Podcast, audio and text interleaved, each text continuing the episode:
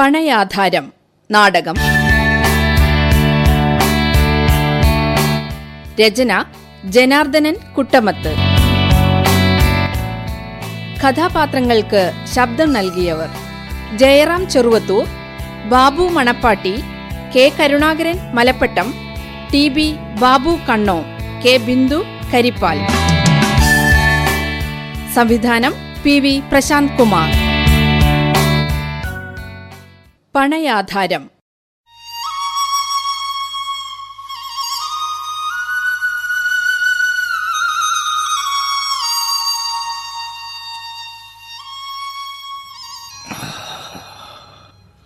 എൺപത് തികയുന്ന സുദിനം. സുദിനമെന്ന് തന്നെയല്ലേ കുറിക്കേണ്ടത്?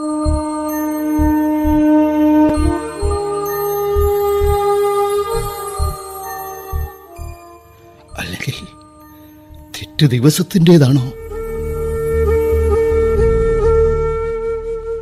മരണത്തിലേക്കുള്ള ദൂരം ഒരു വർഷം കൂടി കുറഞ്ഞിരിക്കുന്നു.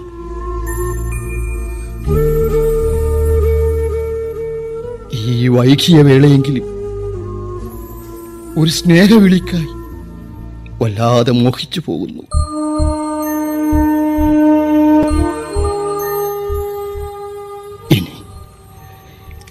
കനത്തിലെ മനുഷ്യ സഞ്ചാരമടങ്ങാൻ ഇനി എത്ര നേരം? ഇന്നുമില്ല മരിക്കും മുമ്പ് രക്തബന്ധത്തിന്റെ ഏതെങ്കിലും ഒരു തലത്തിൽ നിന്ന് ഒരു അപശബ്ദമായിട്ടെങ്കിലും.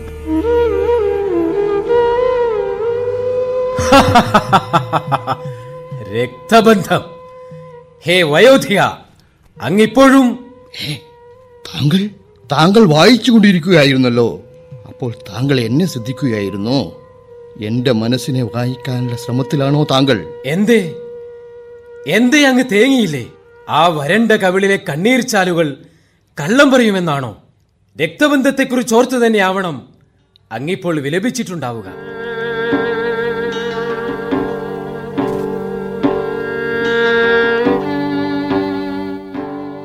ഞാനും ശ്രദ്ധിക്കുകയായിരുന്നു. എന്ത്? എന്ത് ശ്രദ്ധിക്കുമായിരുന്നെന്ന്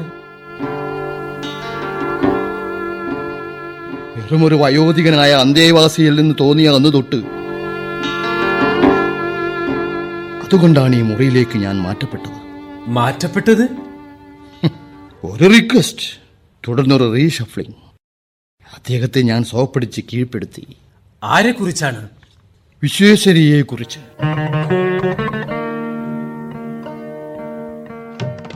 ഇതേ മുറിയിൽ. താങ്കളോടൊത്ത് സദാ നേരവും പൂജയും ജപവുമായി കഴിഞ്ഞ അദ്ദേഹത്തിന് ഈ മാറ്റം ഏറെ സൗകര്യവുമാണ്. പാവം. ചിലപ്പോൾ ഓർത്തുപോകും മനുഷ്യരെന്തേ ഇങ്ങനെ? ആ മനുഷ്യന് പോലും ഇങ്ങനെയൊരു ഗതിയെങ്കിൽ.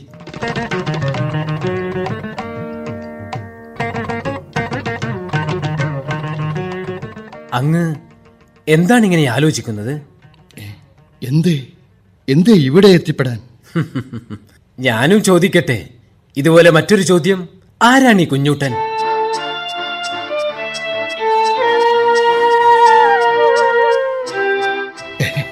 കുഞ്ഞൂട്ടനോ? അത്രേ മനസ്സിലായുള്ളൂ. മയങ്ങാറുണ്ടല്ലോ അങ്ങ് ചിലപ്പോഴൊക്കെ.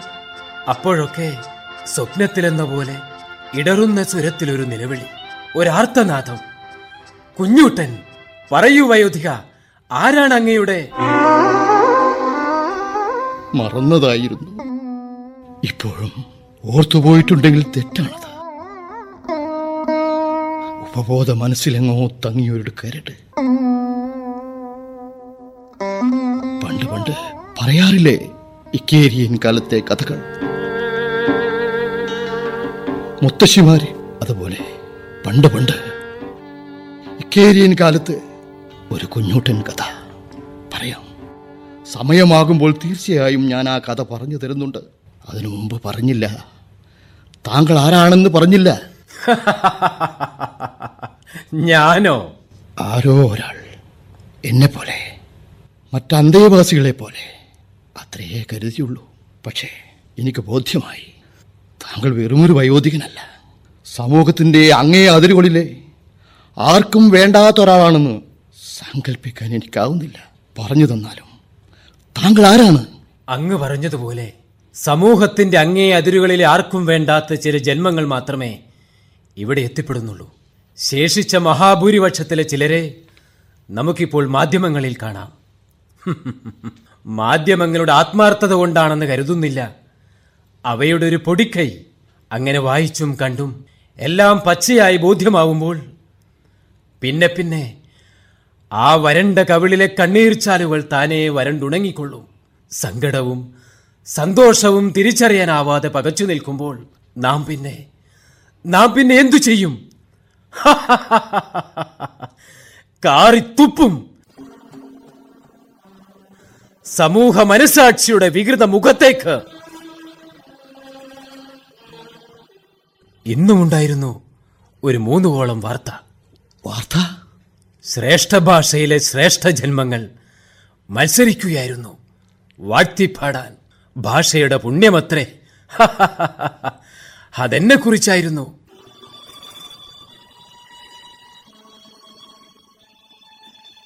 അങ്ങേ അതിരുകളിലെ ആർക്കും വേണ്ടാത്ത ജന്മമെന്ന് പറഞ്ഞത്? ചിലർ പറയും എ ഗ്രേറ്റ് സ്കോളർ. മറ്റു ചിലർ എ ചീപ്പ് ബെക്കർ. ചേർത്തു വായിച്ചാൽ ചേർത്തു വായിച്ചാൽ എന്താകും? അപാര പാണ്ഡിത്യമുള്ള എരപ്പാളി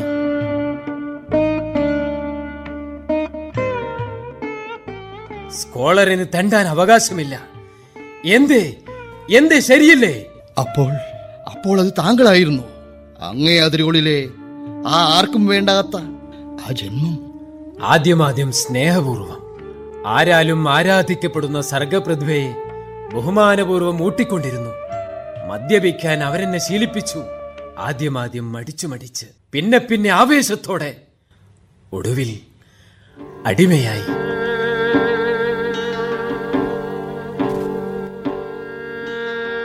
തെരുവിലൂടെ ആടിപ്പാടി നടന്നപ്പോൾ അന്വേഷിച്ചു ചെന്നാൽ ഓടിയൊളിക്കുന്ന എന്റെ ആതിഥേയർ. ആയിരത്തിലായിരുന്നപ്പോൾ മാന്യനായ തെണ്ടിയെന്നും അഞ്ഞൂറിൽ നിന്ന് അഞ്ചിലേക്കും ഒരു പെഗിലേക്കും പിന്നെ ഒരു ബീഡിയിലേക്കും കൂപ്പുകുത്തിയപ്പോൾ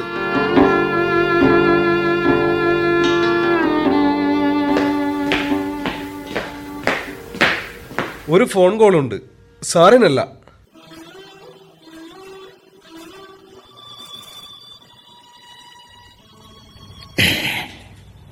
അപ്പോൾ എനിക്കാണോ?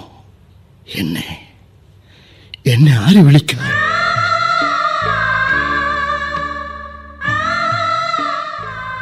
ഓർക്കാൻ ആരാണിവിടെ? ശരീരം തളരുകയാണോ? നാവും.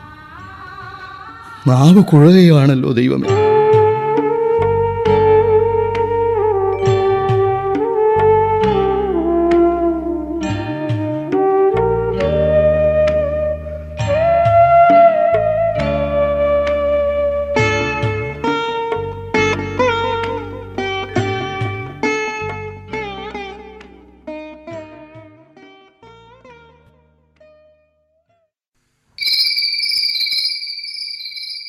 അങ്ങ് വീണ്ടും വേണ്ടി വന്നു. ഒരഡീഷൻ അങ്ങനെ വേണ്ടി വന്നു. വർഷങ്ങൾക്ക് ശേഷം. ഞാൻ കേട്ടു.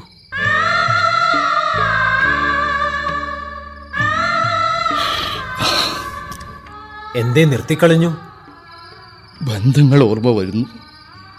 അത് ഓർക്കുമ്പോൾ ചങ്ക് പൊട്ടുന്നു. എന്നെ വിളിച്ചതിന്റെ മകളായിരുന്നു.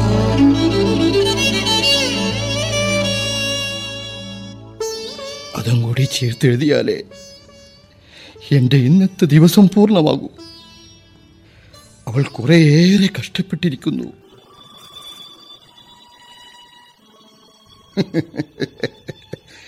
എനിക്കെന്ത് കഷ്ടത? ഇവിടെ നമുക്കെന്ത് കഷ്ടപ്പാടാണ്? പക്ഷേ അവൾ പറഞ്ഞു വച്ചു വരുന്നുണ്ടെന്ന്. എന്നെ കാണാൻ വരുന്നുണ്ടെന്ന്.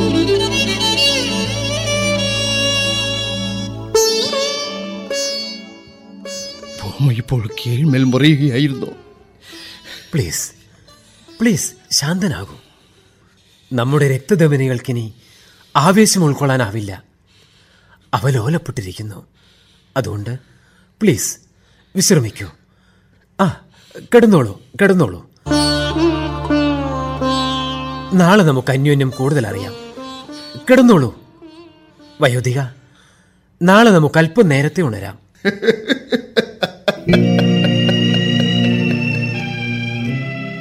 എന്തേ? താങ്കൾ എന്തേ ഇങ്ങനെ ചിരിക്കാൻ? ഉണരാനോ? ഏ എന്തേ? ഉണരില്ലേ? നാളത്തെ പ്രഭാതം കാണാൻ താങ്കൾ ഉണ്ടാവില്ലെന്നാണോ അറം പറ്റുന്ന വാക്കുകൾ. ഓ ഓ ആ ഓ ശരിയാണ്. മനസ്സിലായി. എനിക്കത് ബോധ്യമായതാണ്. താങ്കൾ ഉറങ്ങാറില്ലല്ലോ മയങ്ങാറല്ലേ ഉള്ളൂ. ഞാനത് മറന്നുപോയതാണ്. ഉറങ്ങാത്ത താങ്കൾ എന്തിനുണരണം? എങ്ങനെ ഉണരാനാണ്? അതുകൊണ്ട് ഉറങ്ങാത്ത താങ്കൾ എന്നെ അല്പം നേരത്തെ വിളിച്ചുണർത്തണം. സമയമേറെയായില്ലേ. ഞാനിതാ ലൈറ്റ് അണക്കുകയായി കടം കൊണ്ട് ആ ഉപചാര ശബ്ദം ഞാനും ആവർത്തിക്കട്ടെ. Good night.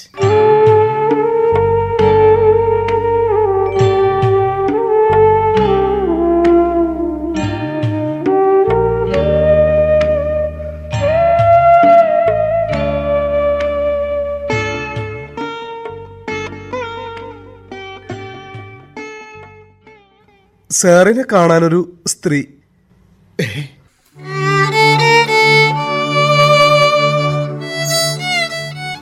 എത്തിയോ? ഇത്ര പെട്ടെന്ന് അവളെത്തിയോ? വരാൻ പറഞ്ഞോളൂ.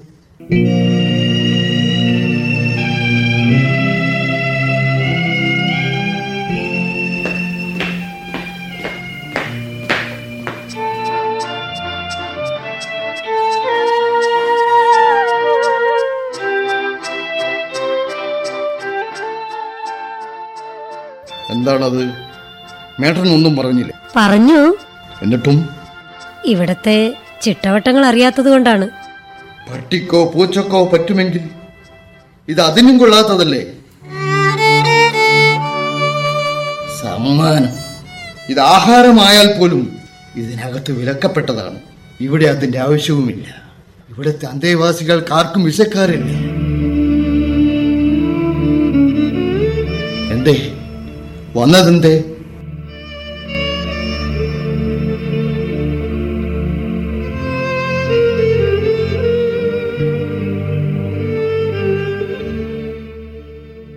ആരെങ്കിലും കേൾക്കുമെന്ന് ഭയന്നിട്ടാണെങ്കിൽ ഇവിടെ എല്ലാവരും ഒരേ തൂവൽ പക്ഷികളാണ്.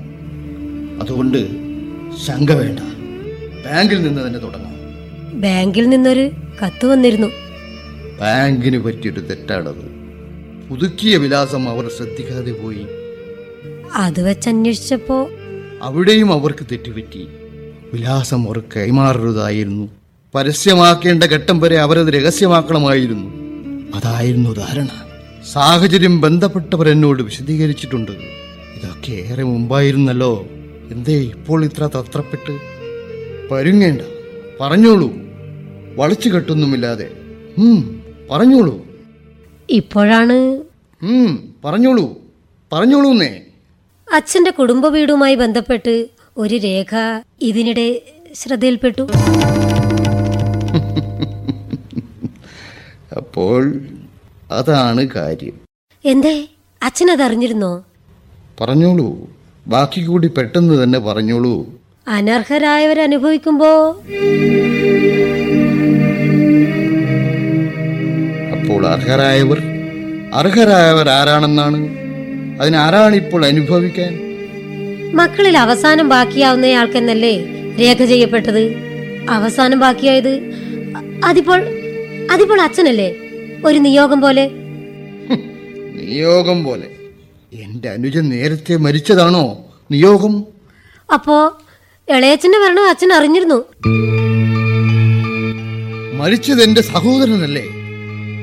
അപ്പോൾ അപ്പോൾ ഇതിനായിരുന്നോ നീ ഇത്രയേറെ ക്ലേശിച്ചത്? എന്തേ? അച്ഛൻ കുത്തി നോവിക്കുകയാണ്. അച്ഛന്റെ മനസ്സിൽ നിന്ന് ആ പക മായുന്നില്ല.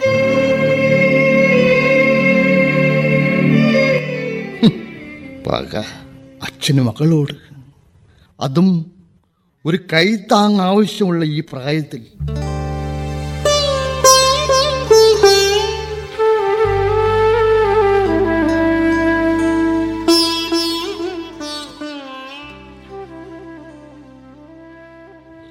ജീവിതത്തിന്റെ ആഴം ബോധ്യമാവാൻ മനുഷ്യത്വമെന്തെന്ന് അറിഞ്ഞിരിക്കണം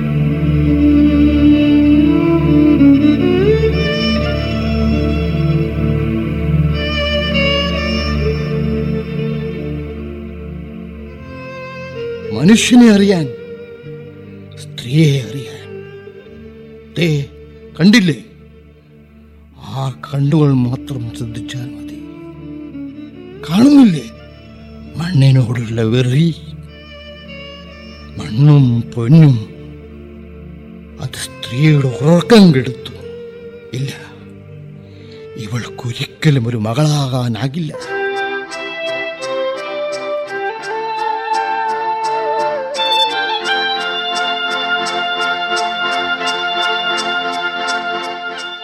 അച്ഛനൊന്നും മിണ്ടുന്നില്ല. ആ ശരിയാണ്. എന്നോട് മാത്രം സംസാരിക്കുകയായിരുന്നു. രക്തപ്പുഴകൾ താണ്ടി അതിരുകൾ ഓരോന്നായി കീഴടക്കി. ഒടുവിൽ ഒടുവിൽ ആ യുദ്ധക്കുതിയനായ ചക്രവർത്തി പറഞ്ഞു ഓർക്കുന്നുണ്ടോ? അന്ത്യയാത്ര വെറുകയോടെ എന്ന്. കൂടെ പോരാൻ ഒരു പട്ടി പോലും കാണില്ലെന്ന്. എന്നിട്ടും എന്നിട്ടും എന്തേ മനുഷ്യരിന്നും ഇങ്ങനെ? എന്തേ? എന്നിട്ടും എന്തേ പോയോ? ഇത്ര പെട്ടെന്ന് ഇവൾ പോയോ?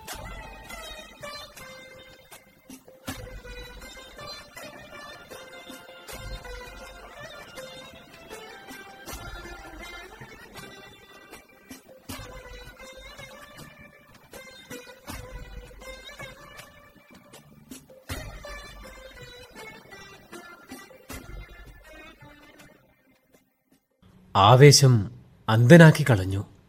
മകളിലേക്കെത്താൻ താങ്കൾക്കാവുന്നില്ല തന്നെ. എങ്കിലും എങ്കിലും എനിക്ക് എന്റെ മകളെ കാണാൻ കഴിഞ്ഞല്ലോ.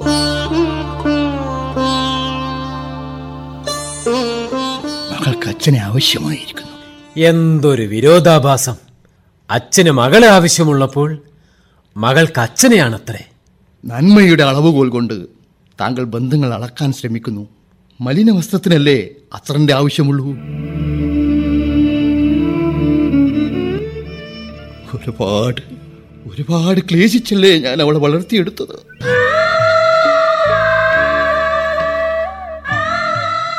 ഈ കയ്യിൽ തൂങ്ങിയല്ലേ അവൾ പിച്ച വെച്ചതുപോലും അവളെ അവളെ ആദ്യാക്ഷരം പരിചയപ്പെടുത്തിയത് ഞാനായിരുന്നില്ലേ? ദേ ദേ ഇപ്പോഴും ഉണ്ട് എന്റെ ദേഹത്ത് അവളുടെ മൂത്രത്തിന്റെ നാറ്റം. വീണ്ടും കവിളിൽ കണ്ണീർ ചാലുകൾ കൊതിച്ചുപോയി. മരിച്ചെന്ന് കരുതിയ അച്ഛനെ കണ്ടുമുട്ടിയ നിമിഷം ഒരു സ്നേഹവാക്ക് കേൾക്കാൻ മോഹിച്ചുപോയി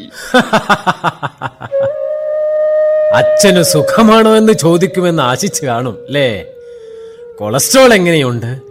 ഷുഗർ കൺട്രോൾ ആണോ? ബി പി നോർമലല്ലേ എന്നൊക്കെ അന്വേഷിക്കുമെന്ന് പ്രതീക്ഷിച്ചു. ആരായാലും ആ മോഹിച്ചു പോകില്ലേ? പക്ഷേ എനിക്ക് അവളെ അറിയാം. വരും. അവൾ ഇനിയും വരും. കോടികൾ വിലമതിക്കുന്ന വസ്തുവിന്റെ അതിരുകൾ അറിയാൻ വരാതിരിക്കില്ല.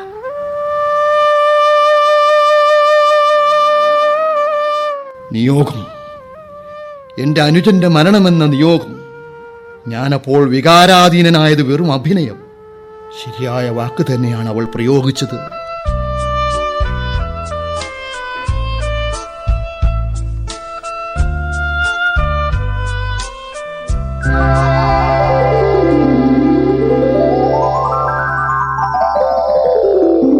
തർക്കത്തിന് എനിക്ക് താല്പര്യമില്ല. തീരുമാനം എന്തു തന്നെയായാലും ബന്ധത്തെ ബാധിക്കാനും പോകുന്നില്ല. പക്ഷേ ഏട്ടന്റെ ഈ തീരുമാനത്തോട് എനിക്ക് യോജിക്കാൻ പ്രയാസമുണ്ട്. കാരണം? നമ്മളിൽ അഞ്ച് പേരിൽ മൂന്ന് പേർക്ക് അതിന്റെ ആവശ്യമില്ലെന്ന് നേരാണ്. പക്ഷേ രണ്ടു പേർക്ക് അത്യാവശ്യവുമാണ്. ഒരാളെ മനസ്സിലാക്കാം. പക്ഷെ രണ്ടാമത്തെ ആൾ ഏട്ടന് മനസ്സിലാവാഞ്ഞിട്ടല്ല. മനസ്സിലാവാഞ്ഞിട്ട് തന്നെയാണ്. അദ്ദേഹം അത് സമ്മതിക്കില്ലെങ്കിലും എനിക്ക് ബോധ്യമാണ്. എനിക്കും എന്റെ തൊട്ടു മുന്നിലുള്ളയാൾക്കും. പങ്കജാക്ഷന്റെ കാര്യം അവൻ നോക്കിക്കൊള്ളും. എന്തും സഹിച്ചുള്ള ശീലമാണ് പങ്കജാക്ഷൻ ചേട്ടന്റേത് ഈ തീരുമാനവും എളിമയോട് സ്വീകരിക്കുമെന്ന് അറിയാഞ്ഞിട്ടുമല്ല. കുടുംബത്തിന്റെ ആസ്തിത്വം എക്കാലത്തേക്കും ഉറപ്പിക്കാനാണെങ്കിൽ വഴികൾ പലതുമില്ലേ? കുറച്ച് സ്വത്തുകൾ അങ്ങനെയാവാം. ബാക്കി വീതം വെക്കാം. അല്ലെങ്കിൽ രണ്ടു പേർക്കെങ്കിലും ഓരോ വീട് വയ്ക്കാനായിട്ടെങ്കിലും വരും തലമുറ വരും കാലത്ത് യോജിച്ചു പോകാൻ ഇങ്ങനെ ചിന്തിക്കുന്നതും ഉചിതമായിരിക്കില്ലേ? നമ്മുടെ കുടുംബത്തിലൊരു ബുദ്ധിജീവി ജനിച്ചിരിക്കുന്നു.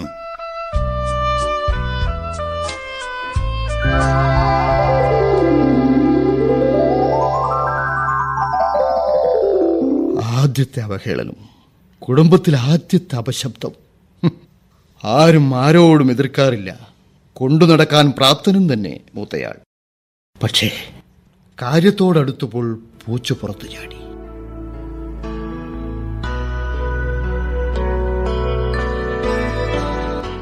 എത്രയും പ്രിയപ്പെട്ട കുഞ്ഞനുജനിലൂടെ അനന്തരവളിൽ എത്തിച്ച കുടുംബ പാരമ്പര്യം നിലനിർത്താൻ ഒരു കപട നാടകം വളരെ ഭംഗിയായി അദ്ദേഹം ആടിത്തീർത്തു.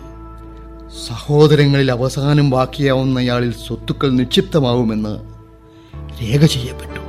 ആരോഗ്യവാനും തൊട്ടുമൂത്തയാളേക്കാൾ ഒമ്പത് വയസ്സിന് ഇളയവനുമായ രാജശേഖരൻ വസ്തുവകകൾ ഉറപ്പിച്ച ക്രമേണ അച്ഛന്റെ മരുമകളിലേക്കും പിന്നെ അവരുടെ മക്കളിലേക്കും. പക്ഷേ വിധി ഒരു നിയോഗം പോലെ. മോഹിക്കാതിരുന്നിട്ടും ഒടുവിൽ എന്നിലേക്ക് എത്തിച്ചേർന്നതും താങ്കൾ മനസ്സിന് ഭാരം കൂട്ടുകയാണ്. കഴിഞ്ഞവയോർത്ത് വെറുതെ മറന്നു കളഞ്ഞേക്കൂ. ഓർമ്മകൾ അവയ്ക്കിന്ന് കൂടുതൽ തെളിച്ചമുണ്ട്. ഒരു നാടകത്തിന്റെ തിരിശീല ഉയർത്തിയാണ് എന്റെ മകൾ നടന്നു മറഞ്ഞത്. ഇതെങ്ങനെ താങ്കളുടേത് മാത്രമാകും? താങ്കളുടെ ചുടുനിശ്വാസം എന്റേതു കൂടിയല്ലേ ഈ വൃദ്ധസദനത്തിലെ ഓരോ വയോധികന്റെയും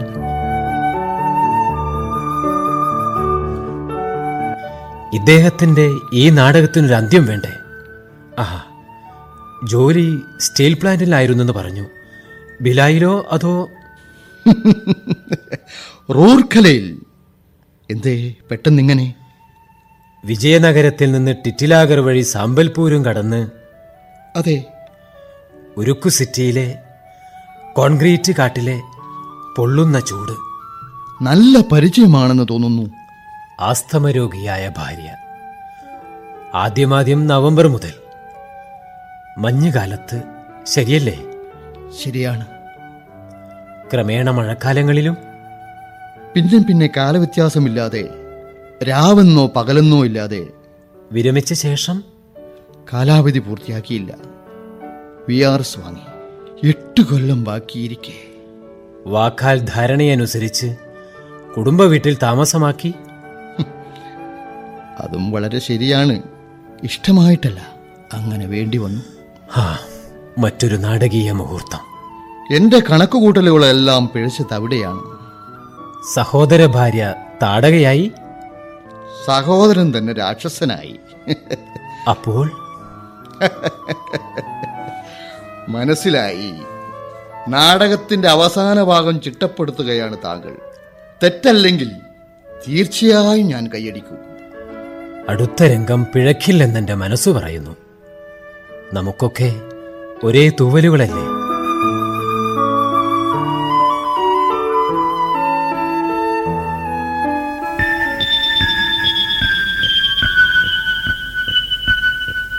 വേണ്ടായിരുന്നെന്നിപ്പോൾ തോന്നുന്നില്ലേ?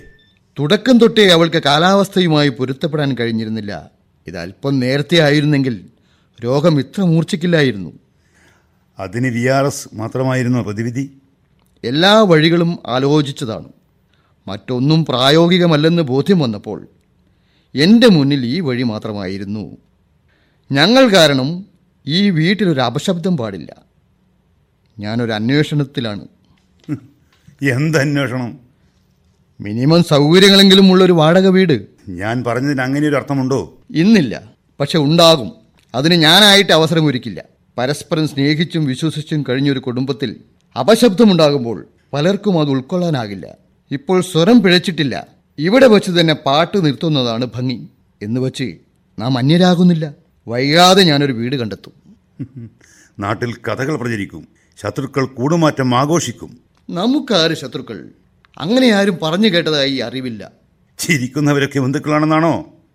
ബന്ധുക്കളിലെ ശത്രുക്കളെ അറിയാൻ അവർക്കിടയിൽ ജീവിക്കണം. അപ്പോൾ നാട്ടിലെ ശീലങ്ങൾ ഇനിയും പഠിക്കേണ്ടതായിട്ടുണ്ട്. സംഘർഷം ഞാൻ ഇങ്ങനെയാണ് ചിട്ടപ്പെടുത്തിയത്. സംഭാഷണം വളരെ ഭയപ്പെട്ടു പോയി. സഹോദരങ്ങൾ വെട്ടിമരിക്കേണ്ടവരല്ല. ശിഥിലബന്ധങ്ങൾ മയപ്പെടുത്തി. സർഗധനന്മാർ വിശാലഹൃദയരാണെന്ന് കേട്ടിട്ടുണ്ട്. ശുദ്ധമായ സാമൂഹ്യ സേവനം സർഗസൃഷ്ടികളാണെന്ന്. അപ്പോൾ അവർകൾ ശരിക്കും ഒരു സഹൃദയൻ തന്നെ.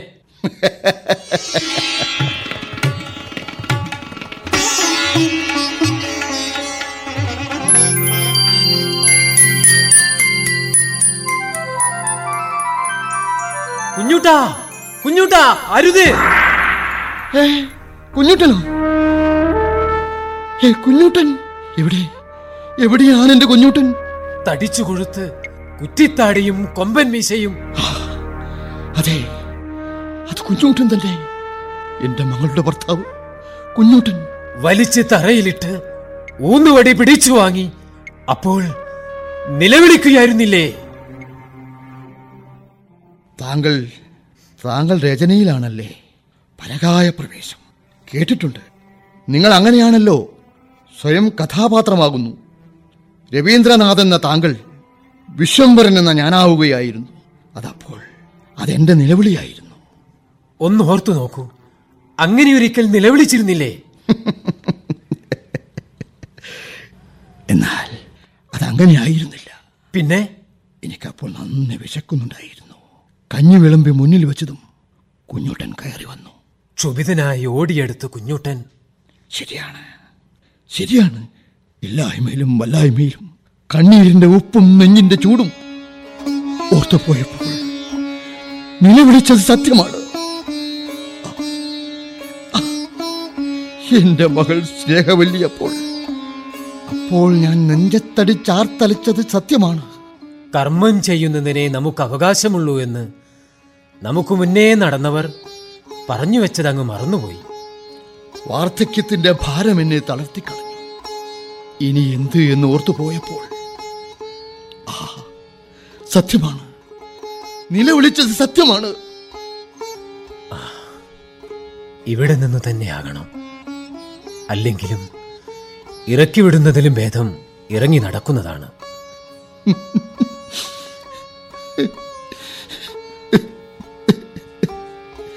കുഞ്ഞോട്ടിൽ വലിച്ചിഴച്ച്. ഇല്ല വലിച്ചിഴക്കുന്നില്ല. ഇറങ്ങി നടക്കുകയായിരുന്നു.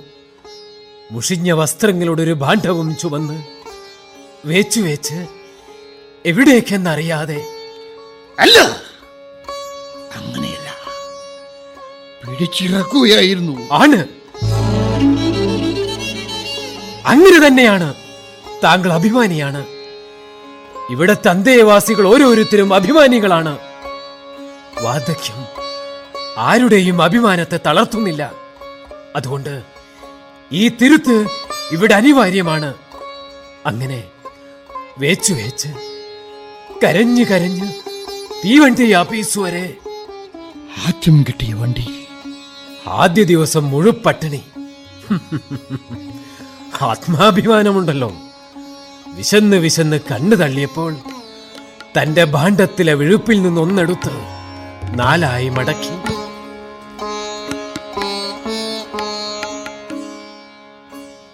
പാതയോരത്തെ മരത്തണലിൽ കിടന്ന ആദ്യത്തെ നാണയത്തുട്ടിന്റെ കിലുക്കം കേട്ടപ്പോൾ ആ, അതെ അതൊരു ഇടിമുഴക്കമായിരുന്നു. എന്റെ സർവനാടീ ഞരമ്പുകളും പടപടാ തുടിക്കുന്നത് ഞാൻ അപ്പോൾ അറിഞ്ഞു. എന്റെ കണ്ണുകളിൽ എന്റെ കണ്ണുകളിൽ നിന്ന് അപ്പോൾ ഒഴുകിയത് ചുടുരക്തമായിരുന്നു മനുഷ്യന്റെ കാലിൽ പിടിച്ച്. പരമകാരുണികനാണ് ദൈവം. ഇത്രയൊക്കെ ആയിട്ടും ദൈവസ്തുതി. ഹേ ശുദ്ധാത്മാവായ വയോധിക. കുഞ്ഞിക്കാറ്റിലൊരു അപ്പൂപ്പൻ താടി എന്ന പോലെ. എത്ര നിസ്സാരമായാണ് അവളെ ദൈവം കൂട്ടിക്കൊണ്ടുപോയത്. അപ്പോ അപ്പോൾ ദൈവം അല്ലെങ്കിൽ ചുമച്ച് ചുമച്ച് ഒരേറ്റ് ജീവവായുവിന് വേണ്ടി ആ നാഞ്ഞു വലിക്കുമ്പോഴും ഈ വിരൽ തുമ്പിൽ തൂകി അവൾ എന്നെയാണോ? ഞാൻ അവളെയാണോ? എന്നറിയാതെ ഉണ്ടകാക്കുമായിരുന്നില്ലേ എന്റെ കുഞ്ഞു ലക്ഷ്മിയും കൂടെ. ഉണ്ടോ വേണ്ടി വന്നില്ലല്ലോ അങ്ങനെ. അപ്പോൾ അപ്പോൾ എന്റെ സ്നേഹവല്ലി. സ്നേഹവല്ലി. ഓ എന്തു നല്ല ശബ്ദം. സ്നേഹവല്ലിയപ്പോൾ വാതിൽപാളിയുടെ പഴുതിലൂടെ ഒളിച്ചു നോക്കുകയാവും. അല്ലല്ല പരസ്യമായി തന്നെ ഭാഷയിലെ തിരഞ്ഞെടുത്ത പച്ചത്തെറികളുമായി. പിതാവും പുത്രിയും. ആർക്കും കേൾക്കാം ഇപ്പോഴും ആ അട്ടഹാസത്തിന്റെ മുഴക്കം. ഹേ വൃത്തികെട്ട സ്ത്രീ. പിതൃപുത്രി ബന്ധത്തിന്റെ ആഴം മനസ്സിലാക്കാൻ തീർന്നില്ല. ഒരു കൂടിയുണ്ട് അതുകൂടി ശ്രദ്ധിക്കണം.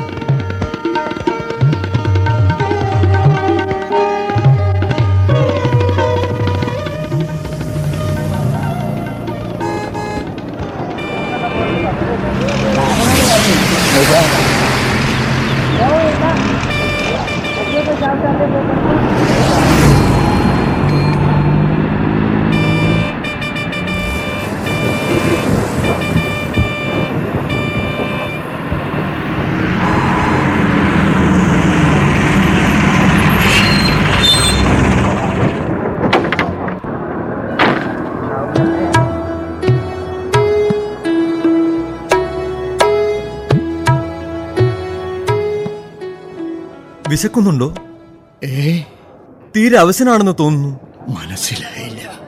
ചോദ്യവും മനസ്സിലായില്ല. ആളെയും മനസ്സിലായില്ല. മുൻ പരിചയമൊന്നുമില്ലാത്ത യാത്രികനാണ്. ആ കിടപ്പ് കണ്ടപ്പോൾ സംശയിച്ചതാണ്. വിശപ്പ് സഹിച്ച് ശീലമായി. ദാഹം. ദാഹം എന്നെ വല്ലാതെ തളർത്തുന്നുണ്ട്. ആഹാരമൊന്നും കഴിച്ചില്ലെന്ന് തോന്നുന്നു. കുടിച്ചോളൂ. വെള്ളം. കുടിച്ചോളൂ. തിളപ്പിച്ചാറ്റിയ വെള്ളമാണ്. ഇതാ. ബിസ്ക്കറ്റ് ആവശ്യത്തിന് കഴിച്ചോളൂ.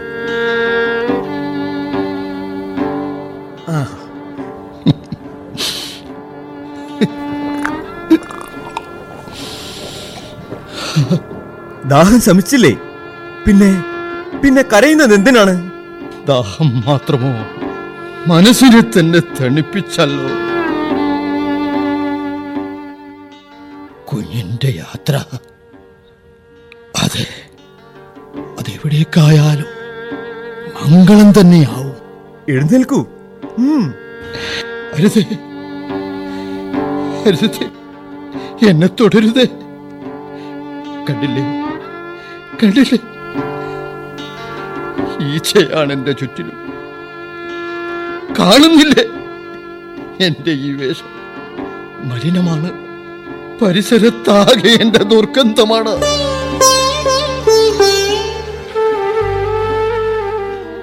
എന്താണിത് എന്നെ ചേർത്തി പിടിക്കാനോ?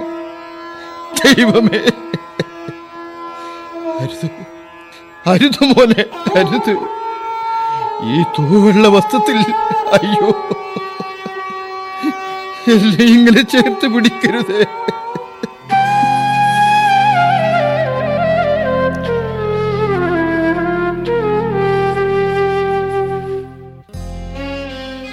ആരെന്നറിയില്ല. എങ്ങോട്ടേക്കാണെന്നറിയില്ല പക്ഷെ ഏതോ ഒരു പുണ്യവതിയുടെ ഗർഭപാത്രത്തിലാണ് ആ കുഞ്ഞു വളർന്നത്. ഏതോ ഒരു പുണ്യാത്മാവിന്റെ ബീജത്തിൽ ആ കൈക്കുമ്പിളിൽ എന്റെ ജീവനെടുത്ത ആ സൽപുത്രൻ. ഏതോ ഒരു അനാഥ മന്ദിരത്തിലേക്ക്? അല്ല സ്വർഗഭവനത്തിലേക്ക്. കണ്ണീരിന്റെ നനവിൽ ദാഹം തീർത്തിരുന്ന എനിക്കിവിടെ സ്വർഗം തന്നെയായിരുന്നു. അന്ന് ആ കുഞ്ഞു വാങ്ങിത്തന്ന ഒരു ജോഡി ഉടുപ്പ് ഇന്നുമുണ്ട് എന്റെ കയ്യിൽ. ഒരു സ്ത്രീ അവളുടെ വിവാഹ വസ്ത്രം എന്ന പോലെ. എനിക്ക് കിട്ടിയ നിധിയാണത്. അന്ന് തൊട്ടേ ആ ഞാൻ അറിഞ്ഞിട്ടേയില്ല. ഓ ഇങ്ങനെയും മനുഷ്യർ.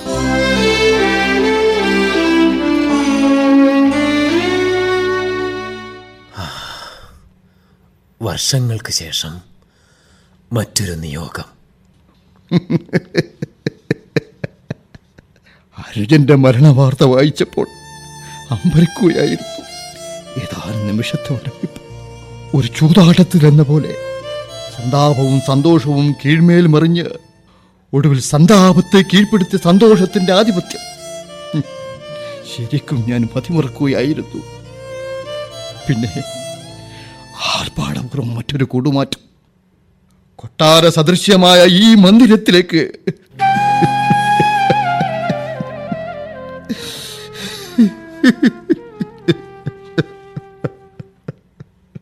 ആ കണ്ണീരിലെ കുളിര് ഞാൻ അറിയുന്നുണ്ട്. എന്റെ കുഞ്ഞു ലക്ഷ്മി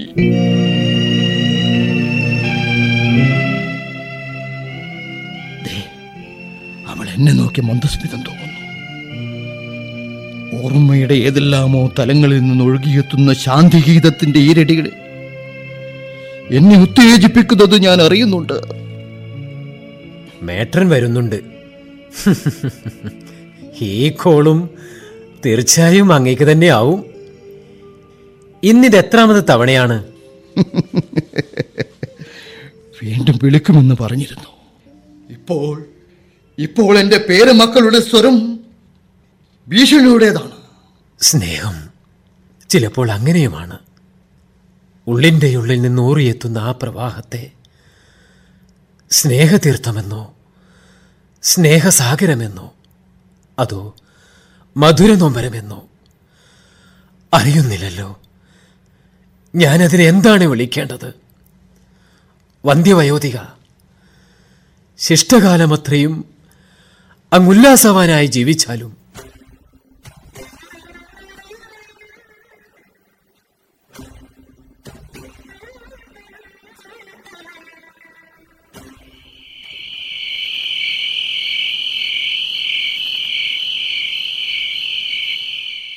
ഉറക്കം വരുന്നില്ലല്ലേ?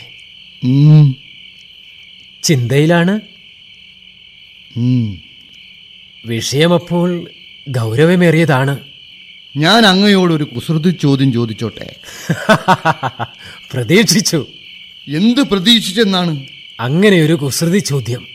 ഇന്നല്ലെങ്കിൽ നാളെ തീർച്ചയായും. അതിനു മുമ്പേ ഒരു മറുചോദ്യം. ഇത്രയും നാൾ ഇവരെവിടെയായിരുന്നു? ആര്? താങ്കളുടെ ഊണിലും ഉറക്കിലും നിശ്വാസത്തിലുമെല്ലാം നിറഞ്ഞു നിൽക്കുന്ന ആ ചുണക്കുട്ടികൾ. എന്റെ പേരമക്കൾ. അന്ന് വിശന്നവശനായിരുന്ന അന്ന് വിളമ്പി വെച്ച ആഹാരത്തിന് മുന്നിൽ നിന്ന് വലിച്ചിഴച്ച് പെരുവഴിയിലേക്ക് തള്ളുമ്പോൾ കൂറ്റാക്കൂറ്റിരുട്ടിലെ മിന്നാമിന്നിയുടെ വെളിച്ചത്തെക്കുറിച്ച് അങ്ങ് പറയാറുള്ളതല്ലേ? കറുത്ത വാവുനാളിലെ നക്ഷത്ര ശോഭയെക്കുറിച്ചും അങ്ങ് വാചാലനാവാറില്ലേ? ആ മിന്നാമിന്നിയും നക്ഷത്രങ്ങളുമായിരുന്നു എന്റെ പേരമക്കളെന്നും.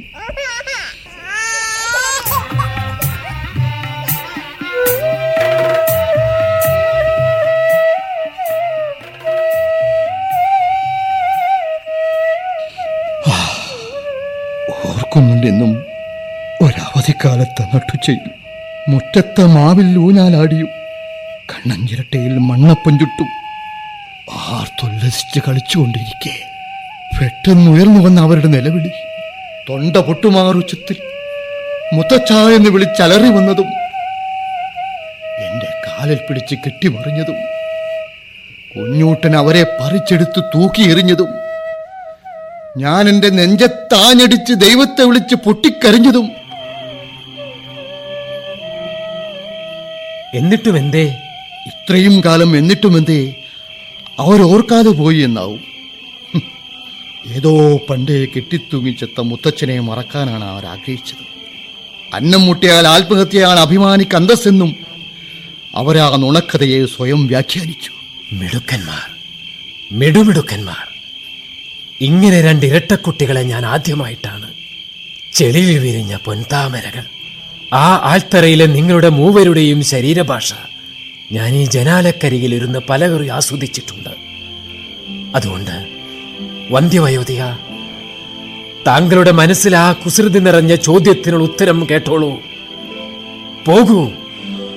ഒരു നിമിഷമെങ്കിലും നേരത്തെ ആ പൊന്നോമനകളുടെ ഹൃദയം നൊന്നുള്ള അഭ്യർത്ഥന നെഞ്ചിലേറ്റി ആ യുവകോമളന്മാരെ മാറോട് ചേർത്ത് പിടിച്ച് ഉറച്ച ചൂടുമായി പോയിക്കൊള്ളുക. മനുഷ്യായുസിന്റെ അങ്ങേ തലക്കിലെത്തി നിൽക്കുന്ന നമുക്ക് മറക്കാനും പൊറുക്കാനും പഠിപ്പിച്ച് മാതൃകകളാവാൻ. നമുക്കെന്നോ? അങ്ങ് എന്താ പറഞ്ഞത്? നമുക്കെന്നോ? ഞാനും തയ്യാറായി കഴിഞ്ഞു. ആരുടെ വണ്ടി ആദ്യമെന്നേ ഇനി അറിയാനുള്ളൂ. താങ്കളുടെ പേരമക്കളുടെ മനസ്സറിഞ്ഞ നിലവിളി ആവർത്തിച്ച് ആവർത്തിച്ച് ഞാനും അറിഞ്ഞപ്പോൾ സുഹൃത്തെ ഞാൻ ഞാൻ എന്റെ പേരമക്കൾ ഓരോരുത്തരായി അങ്ങോട്ട് വിളിച്ച് നെഞ്ചിൽ കൈ കൈചേർത്തു വെച്ച് പൂർവസൂരികളായി ഒരു കൂട്ടം ധന്യാത്മാക്കളെ മനസ്സിൽ ധ്യാനിച്ച് ശബദം ചെയ്തു. ഇല്ല മക്കളെ ഇനി ഒരിക്കലുമില്ല എന്റെ സിദ്ധികളെ ഒരിക്കലും ഇനി ഞാൻ വിഷത്തിൽ മുക്കിക്കൊല്ലില്ല.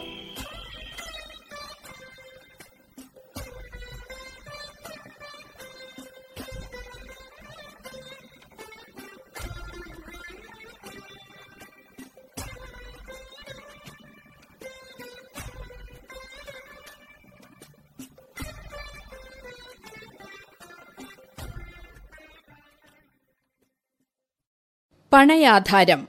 നാടകം ഇവിടെ പൂർണമാകുന്നു. രചന ജനാർദ്ദനൻ കുട്ടമത്ത് കഥാപാത്രങ്ങളും ശബ്ദം നൽകിയവരും. വിശ്വംഭരൻ ജയറാം ചെറുവത്തൂർ. രവീന്ദ്രനാഥ് ബാബു മണപ്പാട്ടി. സഹോദരൻ K Karunakaran Malappattam. വഴിയാത്രികൻ. T B Babu Kannom. Snehavalli K Bindu Karippal. സംവിധാനം പി വി പ്രശാന്ത് കുമാർ.